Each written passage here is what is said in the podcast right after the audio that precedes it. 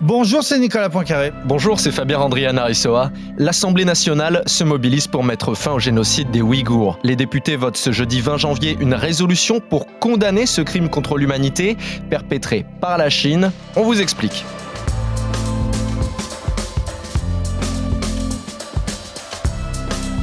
Il y a encore quelques années, personne n'avait jamais entendu parler des Ouïghours. Mais au fil des lanceurs d'alerte, le sort affreux réservé à cette minorité musulmane de Chine est de mieux en mieux documenté. Trois bonnes raisons d'écouter ce podcast avec Nicolas. Eh bien justement, on va d'abord voir ce que l'on sait des crimes commis par les Chinois contre les Ouïghours. C'est essentiellement une politique d'enfermement massif et de contrôle des naissances forcées. On va se demander si le terme de génocide est bien celui qui convient. C'est important parce que ce mot de génocide est très lourd de sens. Et puis on verra enfin ce que l'on peut faire, nous, les consommateurs occidentaux. Est-ce qu'on peut peser sur l'histoire en boycottant par exemple les produits qui proviennent des camps de travail? Expliquez-nous le monde. Un podcast RMC. Nicolas Poincaré. Fabien Randrian Aressoa.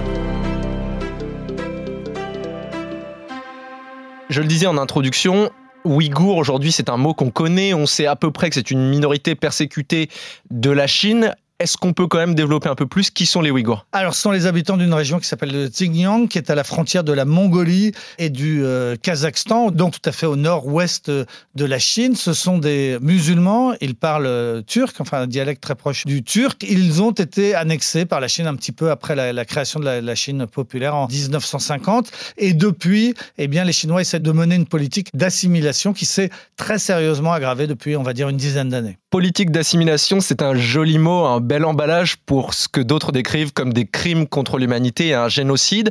De quoi est-ce qu'on parle? Alors, on parle d'une politique effectivement massive d'internement. On retient généralement le chiffre de 1 million de Ouïghours qui actuellement sont détenus dans des camps, 1 million sur une population d'environ 12 millions de Ouïghours. Donc c'est énorme, hein. presque 10% de la population qui, est enfermée. Il y a des camps pour hommes, des camps pour femmes, des camps pour les orphelins. Les statistiques officielles chinoises disent que 880 000 enfants Ouïghours vivent actuellement dans des orphelinats contre euh, seulement 500 000 il y a encore 2-3 ans. Donc une augmentation euh, énorme. Par satellite, on a des images et on a estimé qu'il y avait à peu près 350 camps alors, qui sont enfermés? Bah, Tous ceux qui sont soupçonnés de mal penser, d'être radicaux, d'être séparatistes. Donc, on peut être enfermé souvent sans raison, mais on peut être enfermé pour avoir simplement dit du mal du régime. On peut être enfermé parce qu'on a été repéré comme ne buvant pas d'alcool ne pas boire de l'alcool, bah, ce serait un signe de radicalisation musulmane. On peut être enfermé pour avoir donné des prénoms musulmans à ses enfants. On peut être enfermé pour avoir fait trop d'enfants, puisque la loi prévoit que si on habite en ville, on a le droit à deux enfants euh, par couple. Si on habite à la campagne, trois, mais pas plus. Donc il y a des gens qui sont enfermés simplement parce qu'ils ont fait plus d'enfants. On peut enfermer les gens tout simplement pour les dissuader de faire des enfants. On enferme monsieur dans un camp ou bien madame dans un camp, et puis ou, bien parfois les deux, et, et, ben, de fait, le couple n'aura plus d'enfants. Donc c'est une politique qui a essentiellement pour but de réduire tout simplement le, nombre des Ouïghours, de les empêcher de faire des bébés.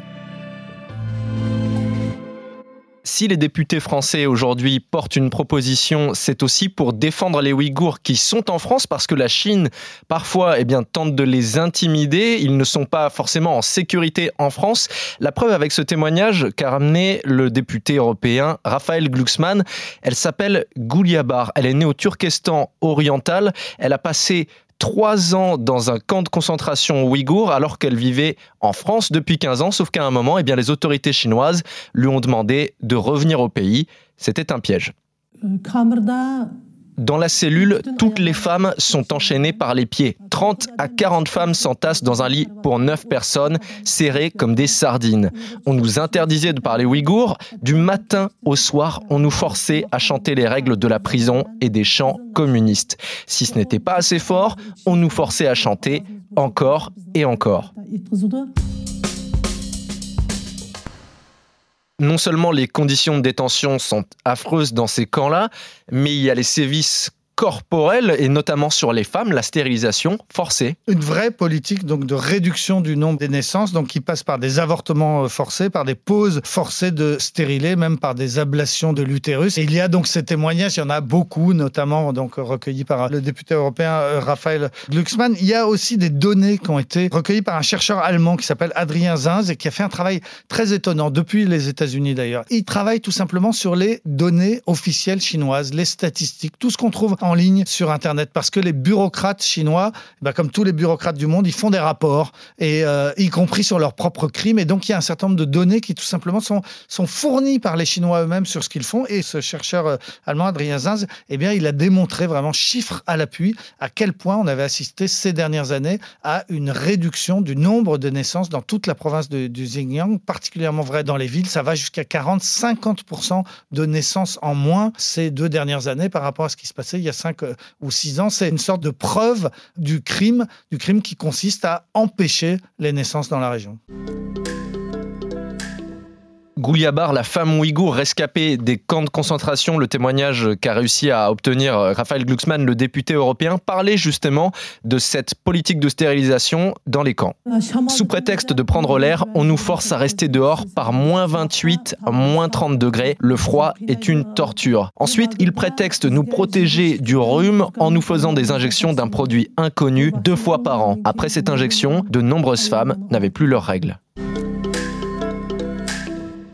T'en parlais en introduction. À partir de quel moment est-ce qu'on peut parler de génocide? Alors justement, dans la définition du génocide qui date d'une convention de l'ONU de 1948, donc au lendemain de la Shoah, Parmi les critères qui font qu'on peut euh, considérer une politique comme génocidaire, il y a le fait de prendre des mesures visant à entraver les naissances au sein d'un groupe et donc à terme de chercher à, détruire ce groupe ethnique, en l'occurrence euh, les Ouïghours. Donc là, cette politique que l'on vient d'évoquer de stérilisation euh, forcée, elle peut tout à fait être juridiquement considérée comme une politique euh, génocidaire. C'est donc le sens de cette résolution qu'ont choisi de, voter les députés français qui disent clairement bah, que les Chinois mènent une politique génocidaire. Ils font la liste des crimes qui sont menés contre les Ouïghours, torture, violence sexuelle, viol systématique, internement de masse, travail forcé, surveillance généralisée, stérilisation massive, séparation des enfants et de leurs familles, etc. Donc une liste de, crimes qui font qu'on peut considérer cette euh, politique comme génocidaire. Alors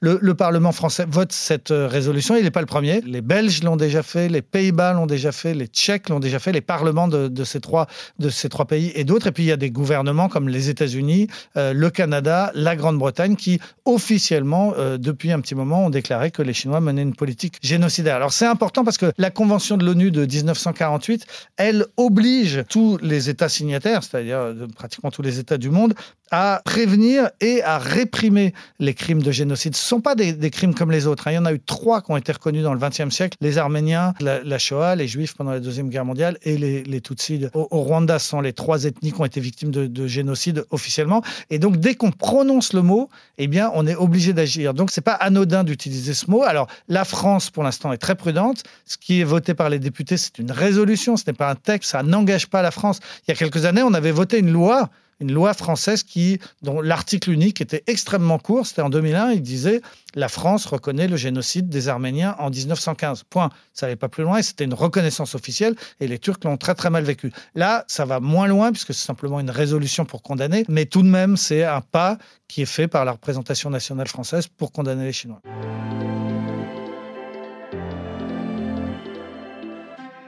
tout ça, ça paraît très loin de nous, très loin de notre vie quotidienne. Mais est-ce qu'on n'a pas quand même un moyen d'agir sur cela? Alors il y a des militants des droits de l'homme qui pensent effectivement que la Chine étant le grand pays que l'on sait du, commerce, eh bien, il faut le taper au portefeuille et il faut s'intéresser aux marques qui travaillent avec les camps. Parce que c'est une industrie, quand on dit qu'un million de Ouïghours sont dans des camps, on y pratique le, travail forcé et, c'est une industrie du travail forcé. Et pas que au Xinjiang d'ailleurs, pas que dans leur région. Hein. Les prisonniers ouïghours sont déplacés et on retrouve dans toutes les régions euh, chinoises eh ben, des ateliers où se mélangent parfois des salariés normaux qui euh, le soir rentrent chez eux et puis des Ouïghours qui eux le soir sont enfermés. Donc il y a des milliers d'entreprises chinoises qui profitent d'une façon ou d'une autre qui sont liées à ce travail forcé. Donc il y a un certain nombre d'ONG, il y a quelques années, 180 ONG qui s'étaient rassemblées et qui avaient désigné 83 marques occidentales comme étant complices profitant de ce travail forcé. Alors il y avait tous les géants euh, comme euh, Amazon, Apple ou, Google. Il y avait aussi toutes les marques automobiles. Il y avait Mercedes-Benz, il y avait Volkswagen, il y avait euh, BMW. Puis surtout, surtout les, les marques d'habillement, de chaussures comme Nike, Adidas, Zara, Uniqlo. Pour les Français, il y avait le, le groupe Lacoste, il y avait aussi Alstom. Ces marques ont été pointées du doigt et ça a eu un impact considérable. La plupart d'entre elles ben, ont été obligés de réagir, ont été obligés de se renseigner sur ce que faisaient leurs sous-traitants, où et comment étaient fabriqués leurs, leurs produits. Et un certain nombre ont pris des mesures assez euh, radicales, notamment se sont engagés aussitôt à ne plus acheter leur coton dans la région du Xinjiang. Donc euh, Nike a pris des mesures assez euh, radicales, H&M, la marque anglaise Burberry. Et alors ce qui s'est passé malheureusement pour ces marques, c'est que ça s'est retourné contre elles. Parce que donc pour éviter un boycott en Occident, elles ont pris des mesures en Chine, mais du coup, les Chinois ont été furieux et ont appelé à un boycott. Et puis, les Chinois sont plus forts que nous en termes de boycott. Hein. Quand ils boycottent, par exemple, eh ben, la marque H&M, elle est plus référencée sur Alibaba, qui est le, Amazon euh, chinois, le grand site de vente. Donc, H&M a perdu plus de 40% de ses ventes en Chine. C'est absolument euh, énorme. Donc, voilà, on est dans cette espèce de guerre de boycott contre boycott. Mais c'est important. Et effectivement, je crois que de plus en plus, notamment en France, chez les plus jeunes, il y a une sensibilisation à ces questions de, ce qui se passe là-bas et cette notion que effectivement avec nos achats en, en, dépensant notre argent on peut peser dans le bon sens pour essayer de lutter contre ce travail forcé.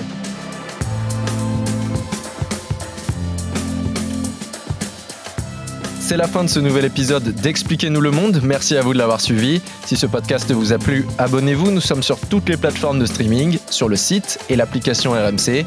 Parlez-en autour de vous. Prenez soin de vous. À la semaine prochaine. À la semaine prochaine, Fabien. Retrouvez Nicolas Poincaré dans Apolline Matin. Tous les jours à 6h20 et 7h50 sur RMC.